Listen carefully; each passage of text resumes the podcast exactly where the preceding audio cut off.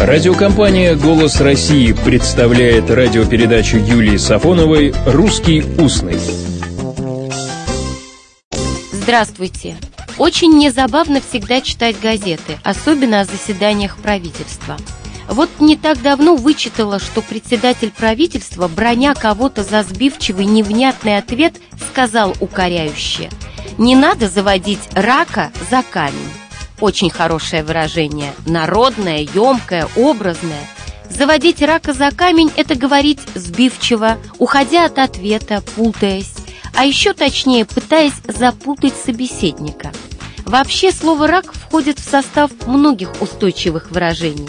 Когда рак на горе свистнет, красный как рак, на безрыбье и рак рыба, или горе только одного рака красит. Кровожадная поговорка.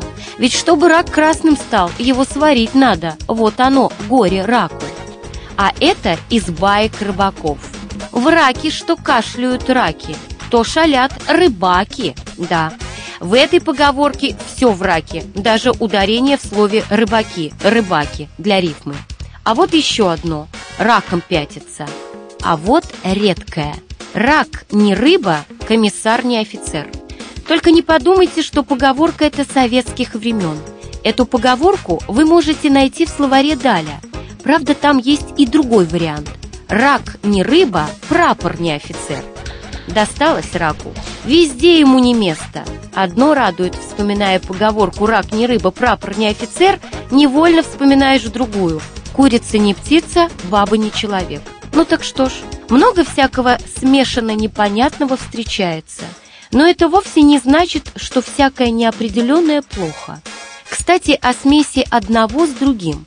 Вот слово «суржик». Что это?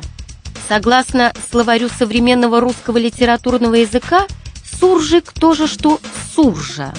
Смешанный посев на одном поле озимой пшеницы с рожью или сама пшеница, смешанная во время посева с рожью.